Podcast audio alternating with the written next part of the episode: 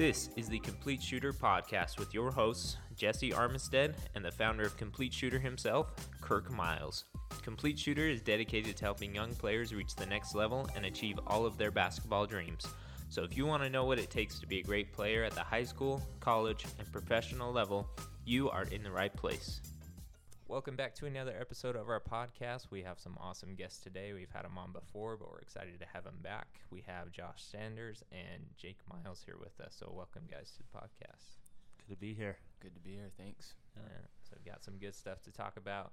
We're excited to have them back. The first time we had them on, they dropped some good knowledge, but we did not have very good equipment, and so it's not great to listen to. So we wanted to make sure we had them in, so you guys can learn from them and learn from their experience. So we're excited to have them. And as always, I got Kirk here with me. Um, got some good stuff to get into today.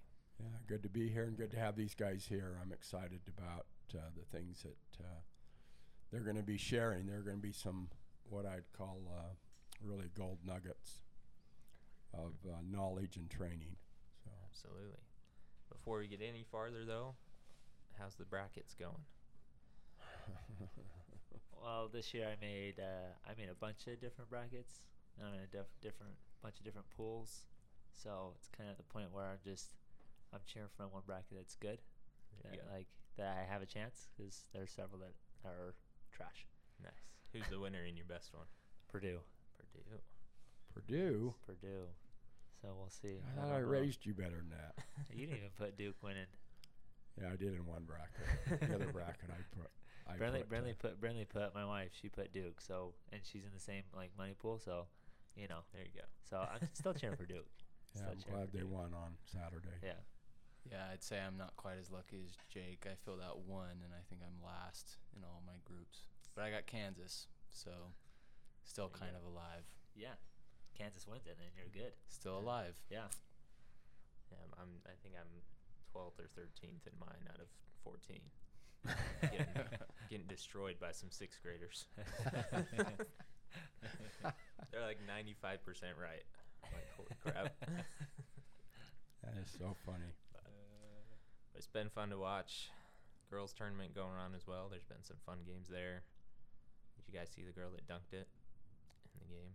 I did not see that. Yeah, she blocked a shot, blocked a three point shot, and then took it down and dunked it. It was pretty sick. That's Oh, pretty my word. Oh, wow. So, yeah. How, how tall of a girl is she? I want to say she was like six seven, six eight. Oh, So, tall Tall. girl. yeah. But Yeah, she got I was I was sad to see uh, Caitlin Clark's team get knocked out. Yeah, They just they just didn't get it done. She's been fun to watch. yeah, for sure. Anyways, state tournament, March Madness, NBA playoffs coming up soon. It's a fun time of year for basketball. So, yeah. good time to be a basketball fan. Better than Christmas. it's That's- close. That's debatable. it's close.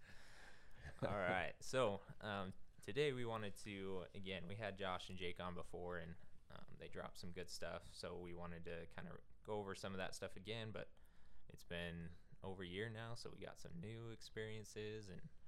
Josh just finished a year playing at Weber State, so he's had some more experiences there. So should be some really good stuff to get into today. Um, kind of the main theme as far as what we're talking about today is habits versus skills and how we can really build up our skill set and our basketball technique and helping us be successful. So um, before we go farther again, um, let's just kind of refresh everybody on who you guys are. Um, so Josh, I'll start with you since I mentioned you played at Weber State. So tell us a little bit about your basketball experience. Awesome. So I went to high school at Davis High. I graduated in 2018. Went on a church mission to the Philippines. Got back about two years ago. So I've spent two seasons up at Weber State. So it's been quite the ride. I've enjoyed every minute of it. Awesome, Jake. Yeah, I'm, uh, I'm a little bit older. A little bit older. A little bit. Just a little bit. um, but yeah, I uh, graduated high school in 2013. Uh, my senior year, we, we won state. Uh, then I went on a church mission as well. Got back. I spent a year up at Utah State as a walk-on redshirt up there. And after that, went to Salt Lake Community College, played there for a year, and then went up to a school in Montana called Montana Tech. Played there for a year, and then decided to be done at that point. But it was really fun. It was a good ride. Um, a lot of good experiences and, and memories. Awesome. And how long have you guys been involved in training now? So I trained here starting eighth or ninth grade, trained throughout high school, and then after I graduated high school, began training a little bit more as a trainer. And then when I got back, continued to be a trainer and just have gotten more and more involved with Complete Shooter. Yeah, and I uh, we we don't we didn't when I was younger, you know, like second third grade, we didn't have what we have today at Complete Shooter, but we had pieces of what we have today. So, been doing that. Obviously, having um, Kirk as my dad, had the the shooting coach ever since I was you know second grade. Um, but then after that, when my dad started Complete Shooter, that's when I started like helping out with Complete Shooter and training. And I was like in ninth, like I was in ninth grade going into tenth. So it was that summer. That was my first summer trying like starting to train other people and stuff like that. And then I've been off and on, you know, training since then. Awesome. Yeah, so these guys have been through it as players and as trainers, so they've kind of seen both sides of it. Um, Kirk, I know you love bragging on these guys, so what are some thoughts you have on these guys and their careers? Well, the thing that I could say about both these guys that is a common denominator between both of them is their work ethic, how hard they worked. Um, you know, I think that they pretty much had a ball in their hand uh, every day doing something with basketball. And not just basketball, they also spent time in the gym lifting and getting their bodies in shape and so and it was all all to work and be the best they could be at basketball. And these guys achieved both of them achieved really great things. And I think they owe it all to their work ethic. And so if I would say the common denominator they both have it's and they're both totally complete shooters. I mean, they they can go to the hole and finish. Uh, they were both 90 plus percent foul shooters in in in high school. Uh, they had tremendous mid-range game, and they were great three-point shooters. Both of them had great distance with their threes too. I mean, uh, I've co- I coached both of them, and I tell both of them, hey, you cross, you cross half court. You know, if you're six, seven feet behind that three point line and that guy doesn't come out and get you, you pull up and hit that. And they both were just excellent three point shooters. Um, so, you know, they put the work in and they are great example of what a complete shooter is as far as playing the game. So I think it's probably fair to say again you've talked about their work ethic that Jake and Josh and myself as well I can throw in there. None of us are necessarily genetically gifted, right? As far as being six eight, six nine, LeBron James speed, height, strength, you know. Um, but because you guys put the work in, right, you're still able to achieve a high level of success based on the skill and then developing your athleticism. Um, and I think that's what a lot of people forget sometimes. So, um, tell us a little bit, Jake. Let's start with you. When did you really start to feel that motivation to, you know, put the work in and really achieve those that high level of Yeah. success? Um, I mean, I know I know Kirk made you play basketball. yeah, I mean, way, obviously, I played. So I played. I started playing organized basketball, like comp basketball in second grade, and I played a grade up. And you know, like always played. I always like practiced a decent amount throughout the summers and stuff like that. But it wasn't probably till I was probably seventh or eighth grade where like I really was like, okay, like yeah, I really want to be good. Um, and it was my eighth grade year when I was like, okay, when I'm a freshman, I want to dress varsity um, and play varsity. That was like the goal, right? And uh, but that's when like those goals kind of came out when I was in eighth grade. But yeah, so it was probably like seventh, eighth grade when I was like, okay, yeah, like I really want this. I want to be good, and because I want to be good, I know I have to put like the time in. Up until that point, it was like, yeah, I practiced. You know, uh, probably practiced more than a lot of like, you know, Yeah. third grader, fourth grader, fifth graders out there. But it wasn't like I, it was like religious. I was practicing all the time at that age. Was that kind of the same for you, same period, or what? Yeah, kind of the same. Just growing up, I felt like I probably practiced more than kids in elementary school or even early on in junior high. But I'd say probably eighth and ninth grade were those defining times where I was thinking, I really want this. I really want to be a great high school player. I want to play in college someday. And I think a lot of that just stems off of disappointments I had. Like in eighth grade, I was a part of a really great team in junior high, but didn't play at all. So I worked really hard. I wanted to be our best player in my ninth grade year. And then following our ninth grade year, again, we had a good season. We won the championship. But then at the end, I remember my junior high coach telling me, hey, don't expect to play varsity or anything in high school. Don't don't have very high expectations because chances are pretty slim. So then I remember from that point on, I was I was on a mission to get better and to in a way prove people wrong. So I think that was probably the defining moment where I was thinking I really want this. I'm going to work as hard as I can to get it. So I think both of you talked about you kind of saw that there was a, a lack of something in your game, right? To where you had these goals that you wanted to reach, but you realized it wasn't going to get there just by having fun, right? And I think most kids kind of in that age range is seventh, eighth grade, ninth grade. Um, like we've talked about before, Kirk is kind of when they decide if they're in or not, right? Um, and then there's players who say they're in and then they try and go in and they don't. And then there's guys like you that say I'm all in, and then you put in the work and kind of reach that level. Um, so I think that's really cool that both of you kind of had that experience of setting goals, right? And I think I think both of us, Josh, probably can say the same thing. Is we had really really good uh, support systems, right? Like we set Yeah. out like this is what we want to do, and we had really really good support systems from you know family, coaches, you know, uh, teammates, whatever it is. Um, we had really good support systems for that. 100%.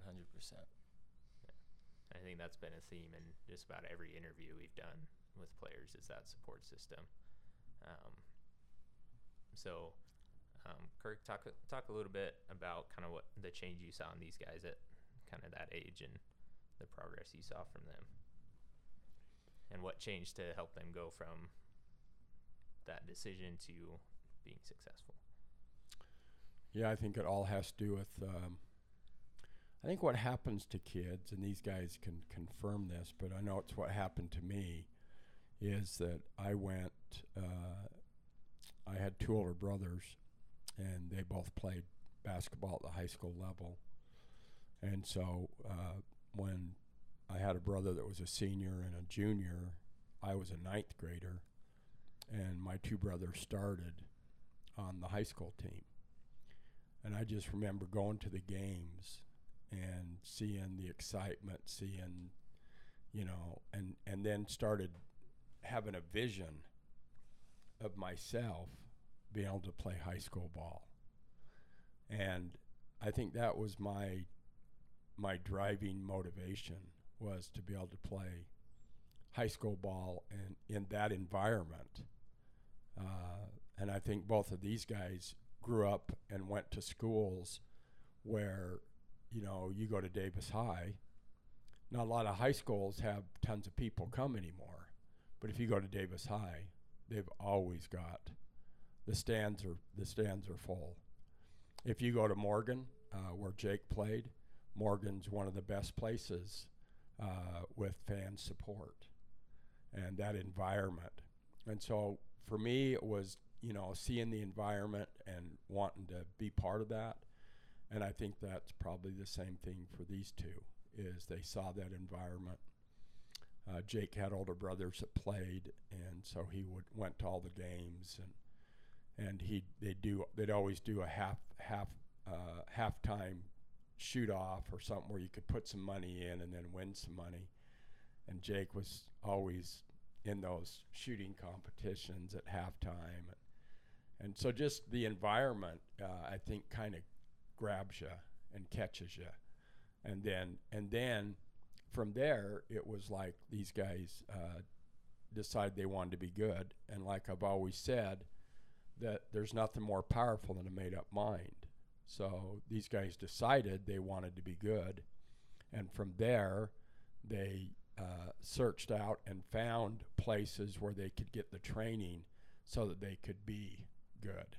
Now, Jake grew up around that, so it was easier, but Josh started coming like in the eighth grade and then started training with us. And, and I was, I was Josh's personal trainer for all that time that he played at Davis. And then, of course, I was Jake's trainer. So I was right in the mix with these guys. And these guys always did their workouts, they put their individual workouts in. And that's the bottom line. The difference between the great high school player and the average high school player is the great high school player has done more individual workouts than what the average player's done. The average player's usually down in the basement playing video games and on their phones and the kid that wants to be great, he's in the gym. And that's the diff. I could say that's the thing that both these guys did. That they they did, you know, they wanted to play in front of tons of people and have that environment, but there's no butts in the seat when you go in the gym by yourself to put your workout in. There's nobody clapping for you. And I, I think when I think about that, I think about who the real heroes are, or those people that put the work in when there's no butts in the seat, right? They're just in there and battling and trying to get better. So I had such great experiences with both these guys. Um, and because of that, it's an additional layer of relationships that I have with them because of being being in the fight with them, right? So it, it was just awesome to be part of it. For sure. Yeah. And I think you hit a good point there that if you want to be successful, you have to enjoy the process as much as the actual game, right? And a lot of people can't get there. Um, so let's dive into that a little bit more. Um, we'll start with you, Josh, and then go to Jake. Um, and you can kind of throw this out generally for other players as well. But when you made that decision, I want to reach this level, what were the skills that you looked at that you needed to improve? So I think specifically it can be different for everyone. But at that point, I wasn't very athletic. I wasn't as strong as I thought I needed to be to play at the next level. And then I also thought I needed to improve a little bit more ball handling wise, kind of all around skills. So I really made it a goal. I made specific goals, whether it was I need to spend two or three days a week in the weight room I need to work on this in my individual workouts. So I just think that it's important that every kid either assesses themselves by themselves or they have the parent, they have a trainer, and they honestly ask them, What do I need to do to improve? And I think if the trainer and the parent really cares for them, they're going to tell them honestly. It won't be in a rude way or anything like that, but I think players need to understand that each of their situations is different from another player. So they need to find out those things that need, that they need to get better at, and they need to find that out as soon as possible because then they'll just have more and more time to work on those specific things and get better. Yeah. What was that first time like with Kirk? First time you went and trained with Kirk, what was that like? It was uncomfortable. I'd say he was telling me, "Oh, you gotta switch this, you gotta change that," and it felt kind of weird. And at first, I was wondering, is this actually going to help me? Because up to that point, I had decent amount of success. I, it was seemed to be going well, and then Kirk was telling me all this stuff that I could improve upon. But I eventually I was just like, hey, I'm gonna trust his wisdom. I'm sure he knows more than me, especially when it comes to the mechanics of the jump shot. And so then I just decided, okay, I'm gonna dive in. I'm gonna work on these things that he told me, and it paid off tremendously. Awesome. How about you, Jake? Uh, for which part? Um, what did you look at as far as skills to improve, and how Yeah. did you go about Yeah. reaching that goal? Same thing is just being really, uh, being very like vulnerable, because it's really easy to do the things that you're good at and and stick to that, because it's like yeah, you know you're you can you know you're good at that thing, and if you do that, you're gonna have success.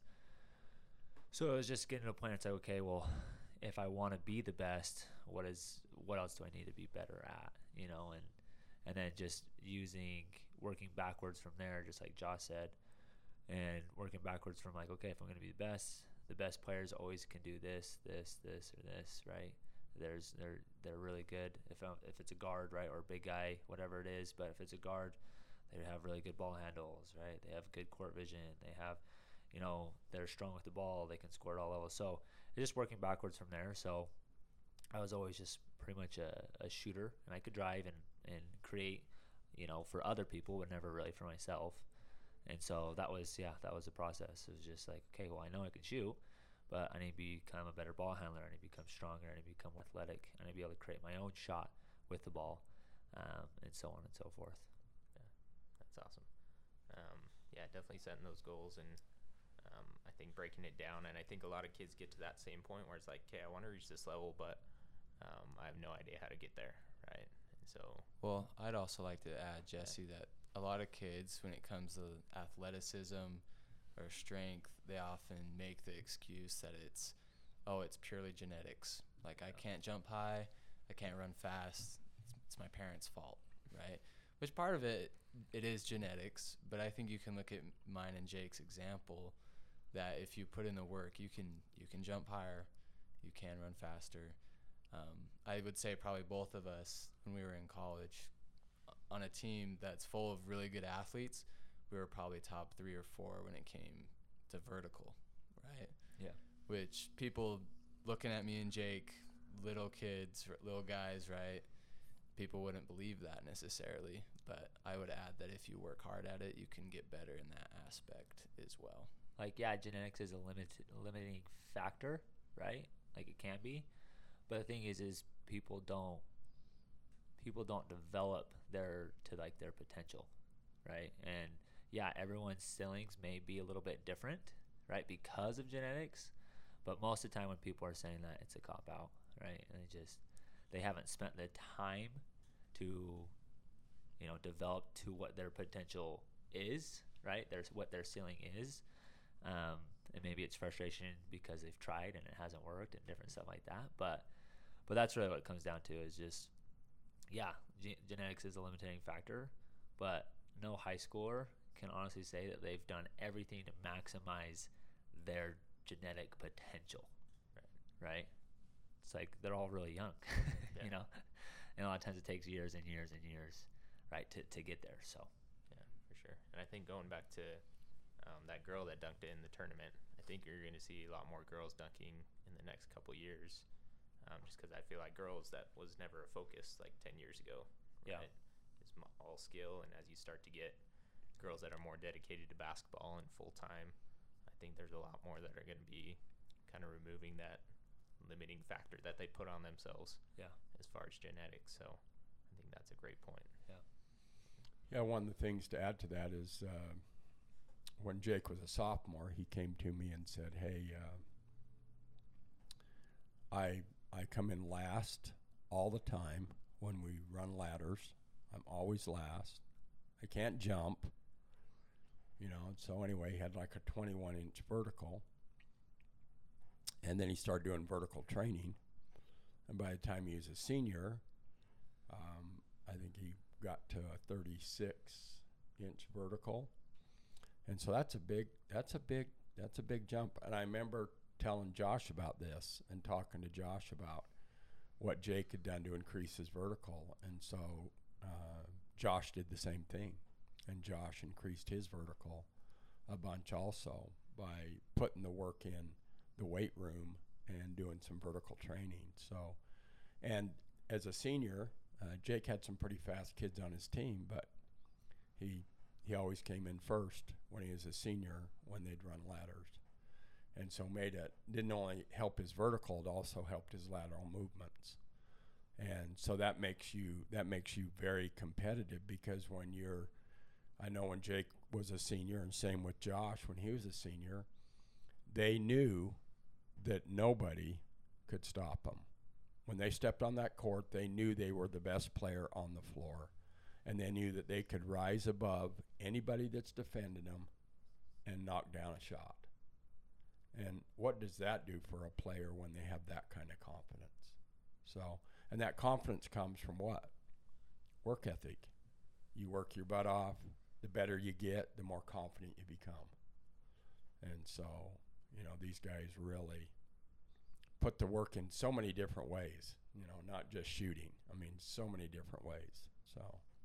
Now the uh, next question I was going to ask, and Kirk kind of touched on it already, but a lot of times when we talk about vertical and stuff like that, kids just automatically think dunking, right? That's the the goal of the vert program is being able to dunk, which is probably the coolest benefit, but probably not the best one. So, um, tell us a little bit about how working on your vertical and stuff like that helped the other parts of your game. Kirk touched on a little bit already, but how did it affect the rest of your game?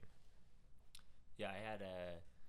I, I'm a I'm a like straight jump shooter, right? So I shoot a jump shot, not a set shot. Um, so just like my dad was saying, shooting a jump shot, I could raise up above people and shoot pretty much any time I wanted.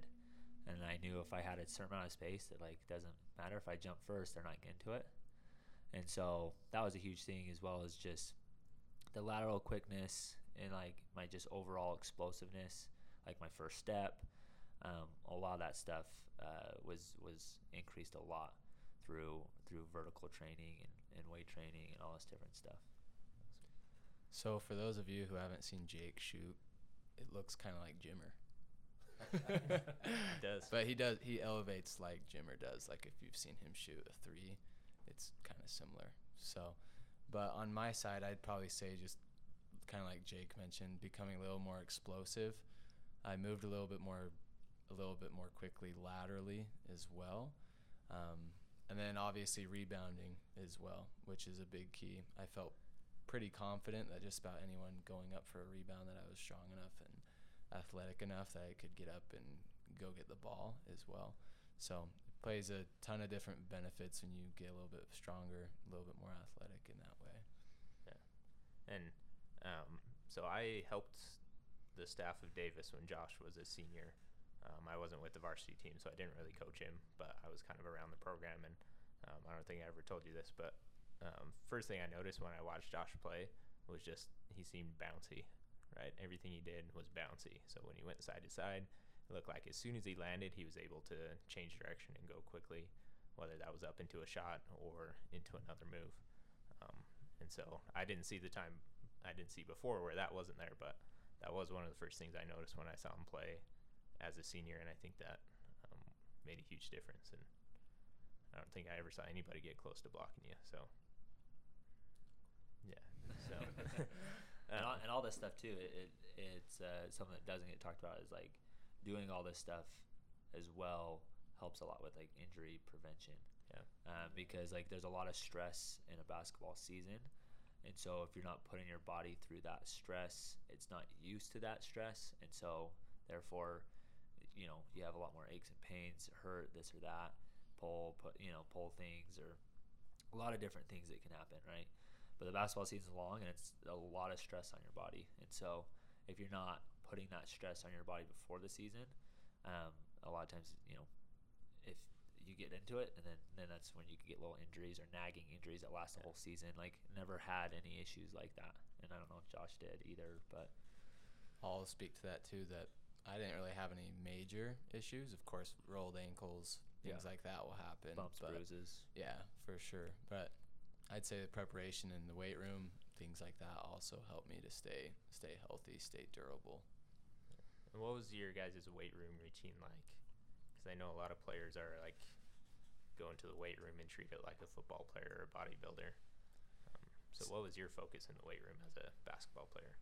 Yeah, so I had some great trainers um, in the weight room as well when I was in high school, named Mike and Kim. Shout out to them.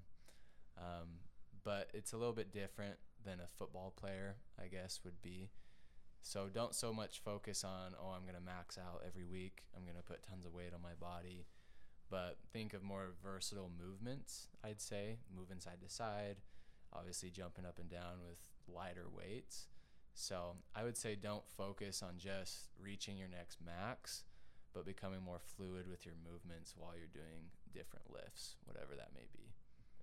Yeah, strength strength doesn't translate to explosiveness, right? I don't. I've never seen a bodybuilder be explosive as Ja Morant, right? Yep. You look at Ja Morant; he definitely doesn't have the body of a bodybuilder, right? Um, and same thing as like Allen Iverson, right? He he even has like come out and said that he never lifted ever, right? He's he said that the, the weights were too heavy. He's like he didn't, he didn't lift ever. So, you know, it's it's totally different. It's a totally different approach. Now, there's good things about having strength, right? So it doesn't mean that strength is like obsolete. So strength is great and it can help you be more explosive, but it's all about the way you approach the training as well. Um, with your with your strength training. Have you guys heard of Mike G? Uh, I don't think I have. So he was at the conference that Kirk and I went to in October. Um, and if anybody's interested in like strength training that's focused on movement and injury prevention, he's a really good one to look up. And I think kind of what he does is kind of the future of basketball strength training um, because the focus, like you guys said, is more about movement and being versatile and explosive and preventing those injuries. And he's really big on those things. So um, I would suggest him if you're looking for a online program to do. He's a really good one. Um, and then, real quick, what vertical programs did you guys use? Um, I've used I've You used a through a couple, couple, right? yeah, but the very first one I did was Air Alert. That was the very very first one I did, and that's all plyometrics. Um, and I did that going into my sophomore year, like my freshman sophomore year, somewhere around there. And uh, it's all plyometrics. I wouldn't necessarily recommend like that's the best program to do now with like the knowledge I do have. Uh, but that was the first one, and then I did a program my sophomore year, I think it was. Yeah, it's because like my freshman year, I think I did air alert. My sophomore year, uh, that summer I did jump manual, and then that was, you know, a mixture of plyometrics plus weight training, um, a mixture of the two, and I that's where I saw the biggest gains in my vertical was that, uh, and then on my mission, I did a program called Vert Shock, uh, because it's that was all plyometrics. And I didn't have access to a gym on my mission, and so uh, that's what I did on my mission. And then coming home, I was training. I was up at Utah State, so we had the strength trainers up there, and they trained us a little bit more of like football Yeah. style. Like our our strength coach was a football strength coach, and so the approach was kind of more that way a little bit. Uh, but so there was really good stuff I took from there.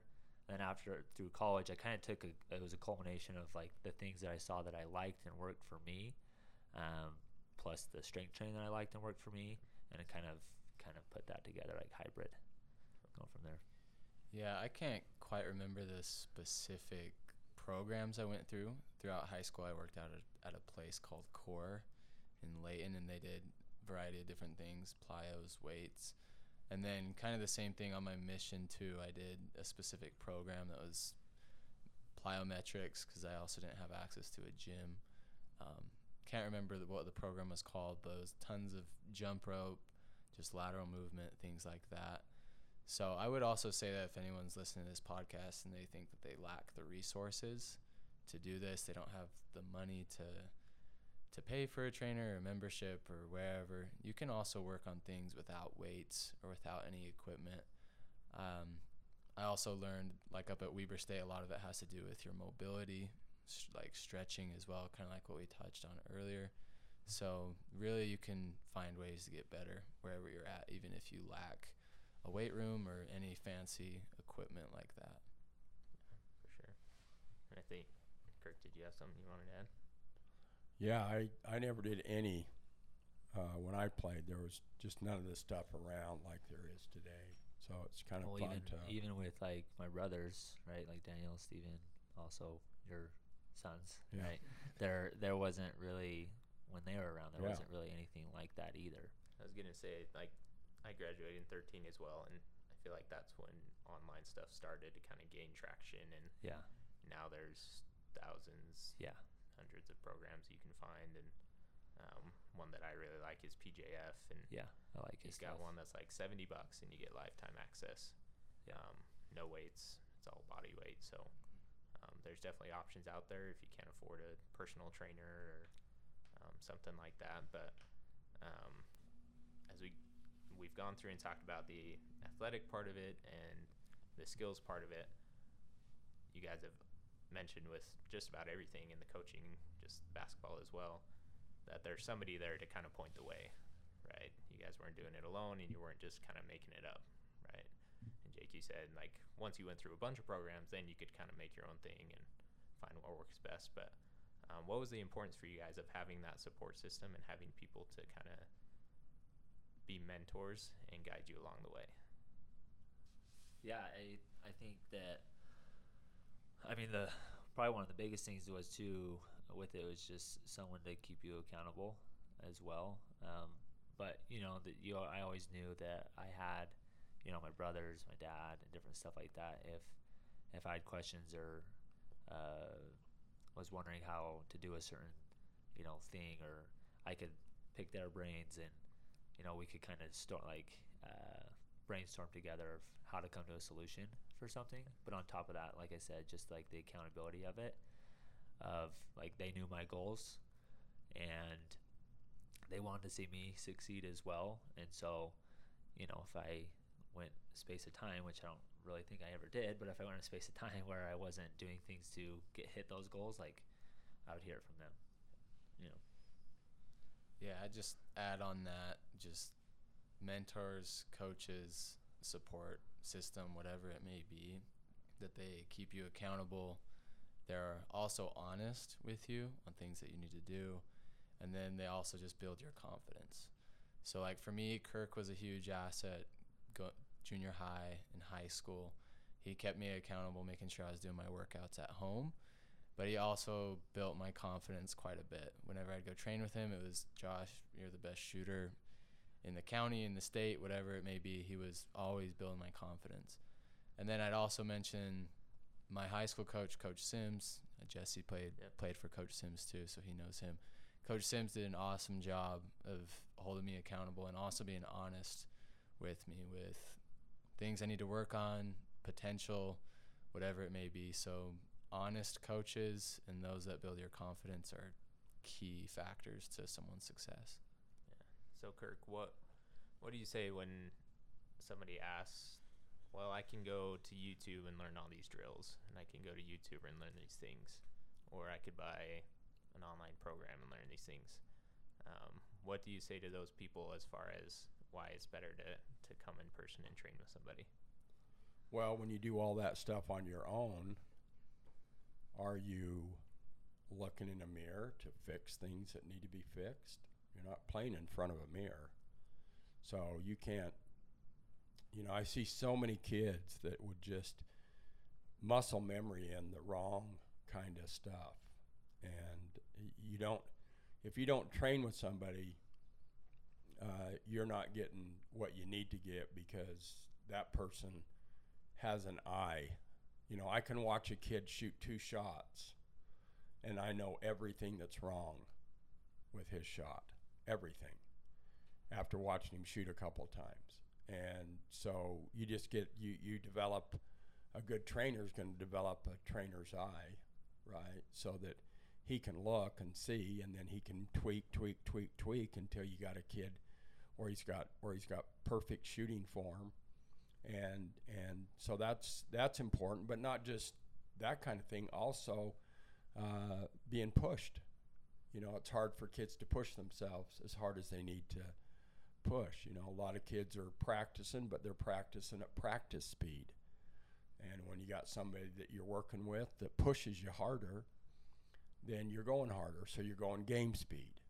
So there's a huge difference between uh, getting connected with with a with a great trainer that can help you and or trying to do it all by yourself. And I don't think anybody can can reach that pinnacle of success by being isolated by themselves. They they've got to got to have somebody that is going to increase their vision. The scriptures say, "Where there is no vision, the people perish." And I think kids, when you're training them, you need to create a vision. They, you can't create your own vision. You, it's hard to expand your own vision.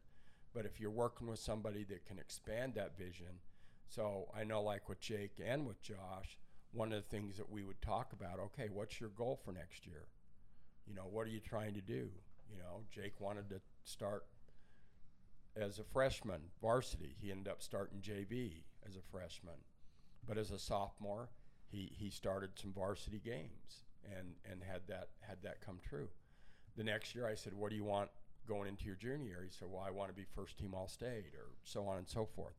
And so just setting goals like that and creating a vision for them to know what they can shoot for, how good they are, and being real with them, you can help them expand their vision. And I think that's the key to working with somebody is those kind of things. Those, what would you call those? Um, uh, not thinking of the word I want to use, but they're, it's kind of like, um, I'll, I'll, I'll come up with it, but Well, just something to with the word. just something to add add to that, like why why have a trainer, um, why have like good coaches and different stuff like that. Is if you're like, okay, well, I'll just do everything on my own. I'll get the programs myself. I'll train myself. All this different stuff.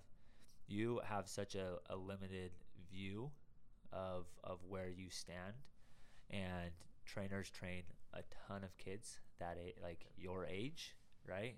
And that goes for every single age, going up from basically third grade to high school. And so, like, when they come to you and they say, like, oh, what do I need to work on? It's like, well, you know exactly where they stack up against the 30 other seventh graders that you train. And now, where we coach teams as well, it's like the mixture of the two is we we see a ton of kids so it's like, okay, well, if you want to be the best or you want to be very successful, like we're seeing what everyone else is that's really good at that age. So we know what you need to do and what you need to be better at to get to that point. And you don't get any of that if you're just training by yourself, right? You don't get any of that. And so you may think that you're on the right path and you're doing a really good job, but in all reality, you could be like way behind. Yeah, and especially if you're playing against lesser competition, right? And it seems like you're doing the right things, and then all of a sudden, right, you play somebody that's a little bit higher level, and all of a sudden it's like nothing worked, right? Yeah. So what was all that time for? So I think that's a Yeah. that's a really great point. Um, I'm sure you guys have heard of the 10,000 hour rule, right? You got to spend 10,000 hours to become a master at something. Um, and a lot of people just leave it at that. But part of that 10,000 hours is having a mentor that can kind of, um, like you said, Kirk, expand your vision um, and kind of help you see what you could be. and no one no one is above like having a trainer right. like michael jordan the entire time he was in the nba well i shouldn't say i guess the entire time but uh, you know after those years where he was getting beat up by the bad boy pistons right? He had tim Gro- he went to tim grover. Tim grover was you know his trainer from then on out right and he helped him get to the next level right he all, the same guy trained kobe trained dwyane wade right so it's like the greats have trainers, Right. right? The greats are always coachable, and you can't be coachable if you're training by yourself, right? You have to have a you have to have a coach there, a trainer there to be coachable, right? And all the greats, that's they all have that in common. Yeah. All of them. for sure. And I think Kirk talks about this all the time, but um, kids are going to get to where they're going to get, right?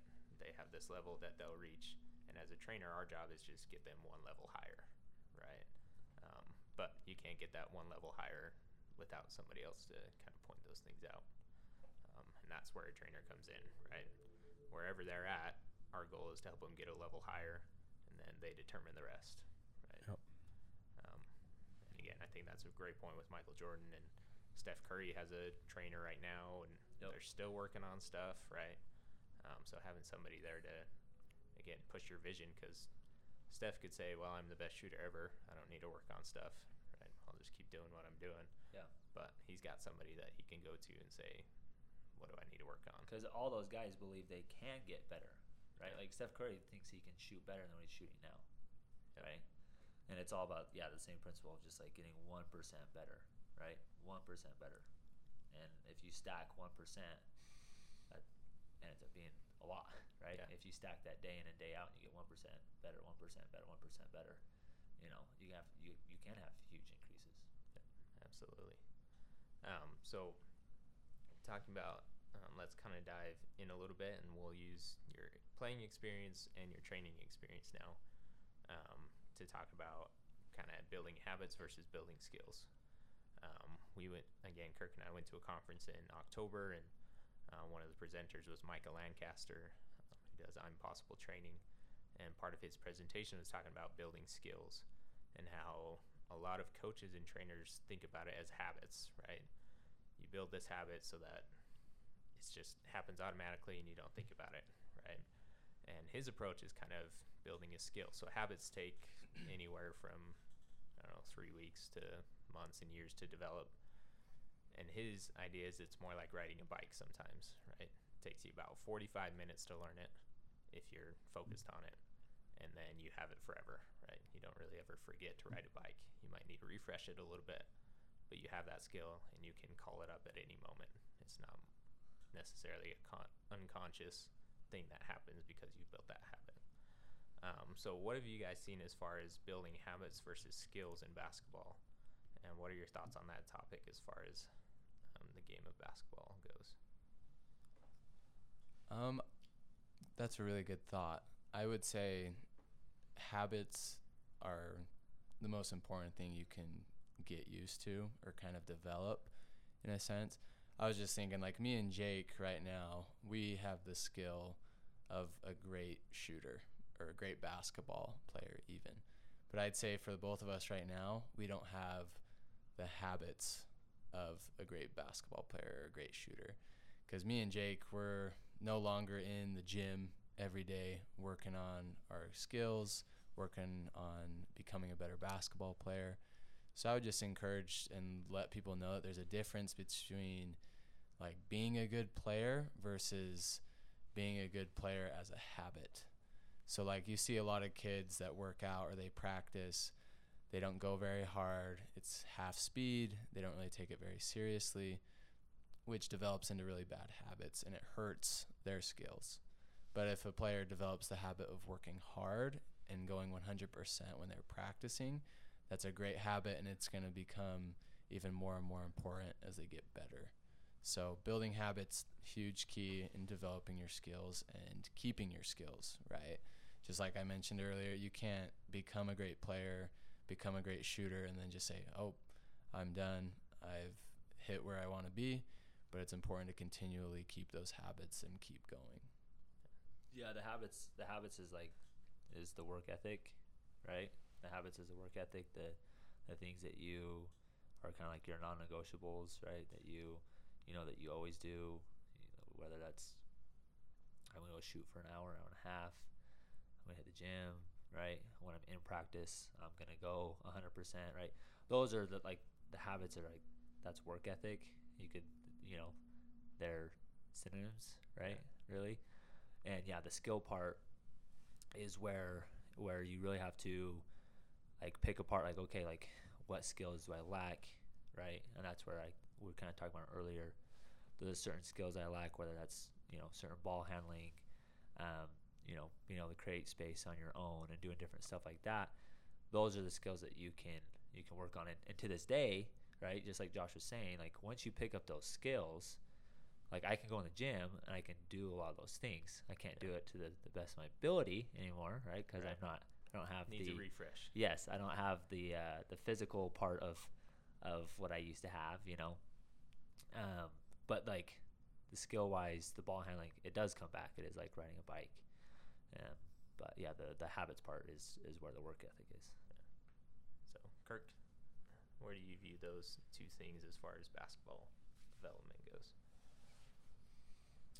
Well, skills are things that are like, you know, as far as ball handling goes, and being able to be a good ball handler, being able to have good handles. Um, Right. Finishing, different finishes around the Yeah, different finishes, Yeah. different, just things that um, is going to take the effort and the work ethic to get those things to happen and to break down different parts of the game so that you can say, okay, this is what I got to get good at. This is what I got to get good at, so that you're, and and you know, you know when you play, when you play and you play against the better competition you play against, you're going to see your deficiencies. Your deficiencies are going to be glaring. And so the the more competition that you play, the the, the better competition you play, is um, is going to help you. I know my dad would always say to me, "Look, you got to always play kids. Don't be going and playing kids that are not all that good that you can that you can really beat." Because that's that that that's that's giving you false hope. He'd say to me, "You got to play kids that are as good as you or better. So you got to go look for that. You got to try to get kids." And you know, my two older brothers were always better than me, so I was always playing them, and it would just show my deficiencies and what I needed to work on. And so I think that's important principle of finding out where your weaknesses are is go play kids that are better than you. And then that that'll show you what you need to work on. for sure.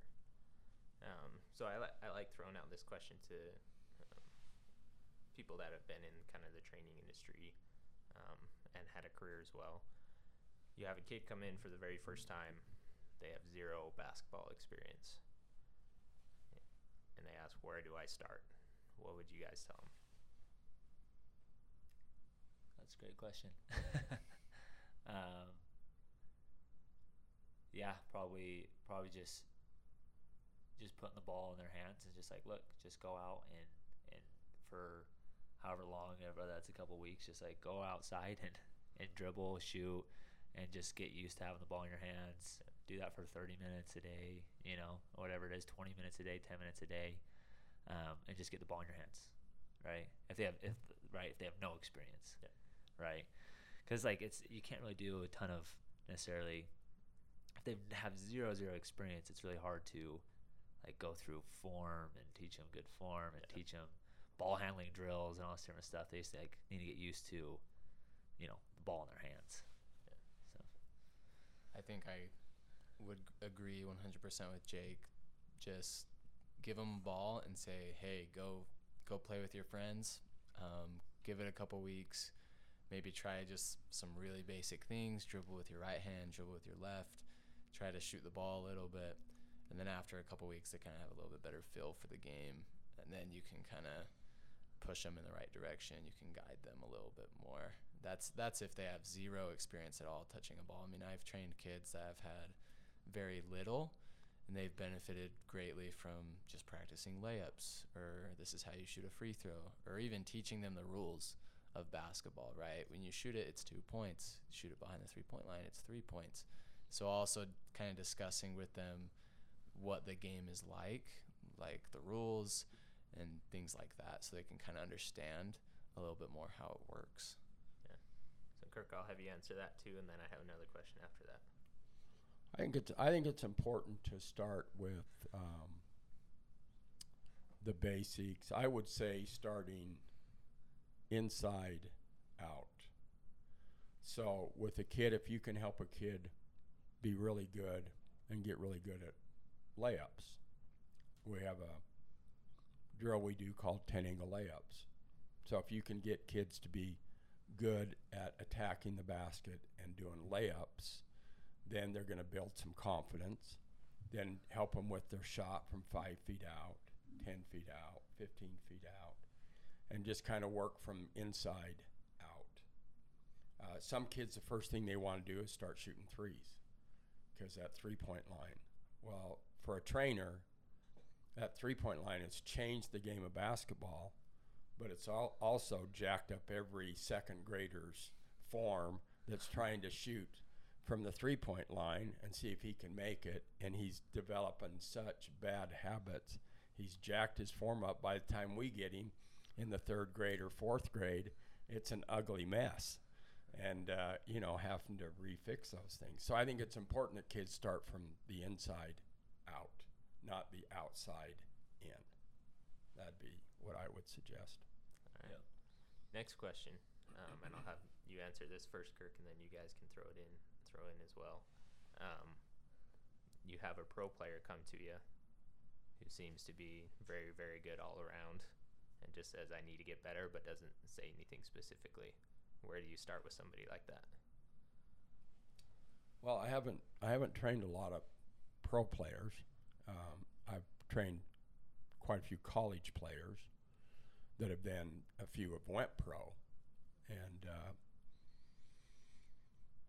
I think for some I've worked with, um, foul shooting has seemed to be the thing that they're the weakest at, right? And so that's something that I've spent a lot of time with some of those players and getting them to be great foul shooters. Uh, sometimes they're they're uh, they if they've reached that level, they have great work ethic, right? I mean, they wouldn't have got there if they didn't. But maybe they're not. Maybe there's not drills that have been created for them that really pushes them. Um, we have a we have a spot up drill we do, and I've trained some high level college players, and so I put them through that spot up drill that we do, and it shocks me how how they can't get. I, you would think playing at that level that you'd be able to make five five in a row from all those spots that we shoot at, and uh, they don't. They don't hit. They're they're they're they're not as consistent. So I think finding things like that that kind of puts them under pressure then identifies what their weakness is. And that spot up drill puts pressure on on players, especially when they're good and they think they're good. And then they make three in a row, miss the fourth one. I've seen some I've seen some college players just grab the ball and kick it into the stands, right? And I wouldn't think that I would ever see that with that level of a player, right? But you got to find things that are going to push them and, and cause maybe some frustration and maybe some things like that. That then they can look at it and say, "Oh, I got to work hard at this," and and help them understand why to work hard at that, right? So I would think that would be the the big thing with those kind of those kind of players. How about you guys? Would you feel confident if a pro came to you guys? It was like, what do I work on? Yeah, at that point, um, you know, I kind of talked about like getting one percent better, um, and like that that is the case a lot of times for you know younger kids. Is like every day you can get one percent better. Well, at that level, it might not be like a full percent, might be a quarter of a percent Yeah. or a half percent, but you you can improve obviously day in and day out, and so. Um, if they if they don't come to you and say, "Hey, I, I have I want to work on this and this," well, yeah, we'll put them through some drills, and that should show you some of their weaknesses. And there may be stuff that you can do to help them be more efficient with their shot, right? There may be things that you can do uh, to raise their consistency, right? A, a tweak here or there um, that you see that could be a reason why they're maybe not as consistent or different stuff like that. So there's there's room for improvement at, at every level. Yeah, I would just add, just to what has already been said, that it's important to get them out of their comfort zone. If someone were to come to me at that level, I'd assess them, then figure out ways I can make them uncomfortable. And then lastly, I think I'd put together a specific plan of what we're going to do week by week, day by day. Because I think players, when they get to a certain level, whether it be college, professional, whatever it may be, I think they get a little I wouldn't say complacent, but they're not sure what to do. That a lot of things they feel like they've mastered or they can't get any better. So finding those things that we know that they can get better at and then putting it into a plan. So that way when they go to the gym, it's not like, oh, I don't know what to do. I'm good at this, I'm good at this, I'm good at this. But finding those little things that they can get better at every day would be my advice to them if they came to me. For sure. Well, I think just to add one more thing to that is that whenever I went and worked with a high level player, I've never, I've never went into that that uh, situation and felt intimidated. Uh, and the reason I don't feel intimidated in that situation is because they are a better player than me, but they don't know more than me. Because I've done not my 10,000 hours, I've done my 20,000 hours. And so when I go in there and work with those those guys, uh, it's it's a matter of kind of like Josh said, assessing, but then really, really uh, getting them to uh, pull off things and do things that they're not haven't done in the past. So I think there's a lot of things that you can do that way, but that's one thing I wanted to point out. Cool. Well, we've been going for an over an hour, um, but I do have one last question for you guys. We've talked about kind of the skill part of your journey, the athletic part of your journey. What was the biggest mental key for you to being a mentally tough player and being able to achieve those high levels of success? I'd probably say uh, like failing. I think that was that was the biggest thing that is you have to you have to fail. You have to fail a lot um, to be mentally tough. Because if it's everything's obviously easy and um, you're always winning and different stuff like that, you never really have to be mentally tough. And so, you know, I think I think having the failures really helps create that mental toughness. And it, it you know, there's a backside of that. You could crumble too with like failure, failures, and it could it could go the other way, right? So I think for me, the biggest thing is like I know like my junior year in high school, I averaged like 19, 21 the whole year uh, between there, and uh, I I know I did crumble whenever teams were like really physical with me, right? And I wasn't mentally tough, right? And I wasn't mentally tough when I wasn't getting the calls or foul calls and different stuff like that. So it was it was that failure of a year and that continuing to happen where I was like, okay, I knew that was a weakness. And so going into the next year, it's like, I'm going to get stronger. I'm going to do everything in the off season to combat that, but also be very aware of that during the season. So like, I don't like self destruct in those, those moments. Right. Um, as well as just being, having a lot of opportunities, you know, uh, to be in like tough positions and be in close games and be in all that different stuff also does help a lot with that mental toughness. I would second that that the little failures or even the big ones can really make you mentally tougher. For me, something that comes to mind is growing up, I had an older brother too, 2 or 3 years older than me, and nobody would have seen this, but constantly go out in the driveway play one on one. I remember playing games to a hundred, and he would just he would he would he would beat down on me pretty good, and so I'd get frustrated. I'd throw the ball at him just like younger brothers do, right? Throw the ball into the street, hope that doesn't get ran over, right? Which just makes everything worse. And then let's play again, let's play again, and it just crumbles, just goes bad, right? So I would just say when those failures happen, acknowledge why they happened and then in the future you got to tell yourself okay when these when things go bad when these situations come up you have a mental decision to make. You can make it worse or you can make it better. Obviously it's tougher to make it better when your team's down 10 on the road whatever it may be. You need to come together as a team you need to play harder. So i would just say acknowledge your failures learn from them and then know from that moment on when those tough situations arise you're faced with a decision make the decision to make things better. Don't don't crumble but make that decision to get better there. I would just say that both these guys have made the point that you know there's got to be a point where you know nothing's more powerful than a made up mind. And you make your mind up that you're not going to get frustrated in a game you're not going to let anybody get in your head.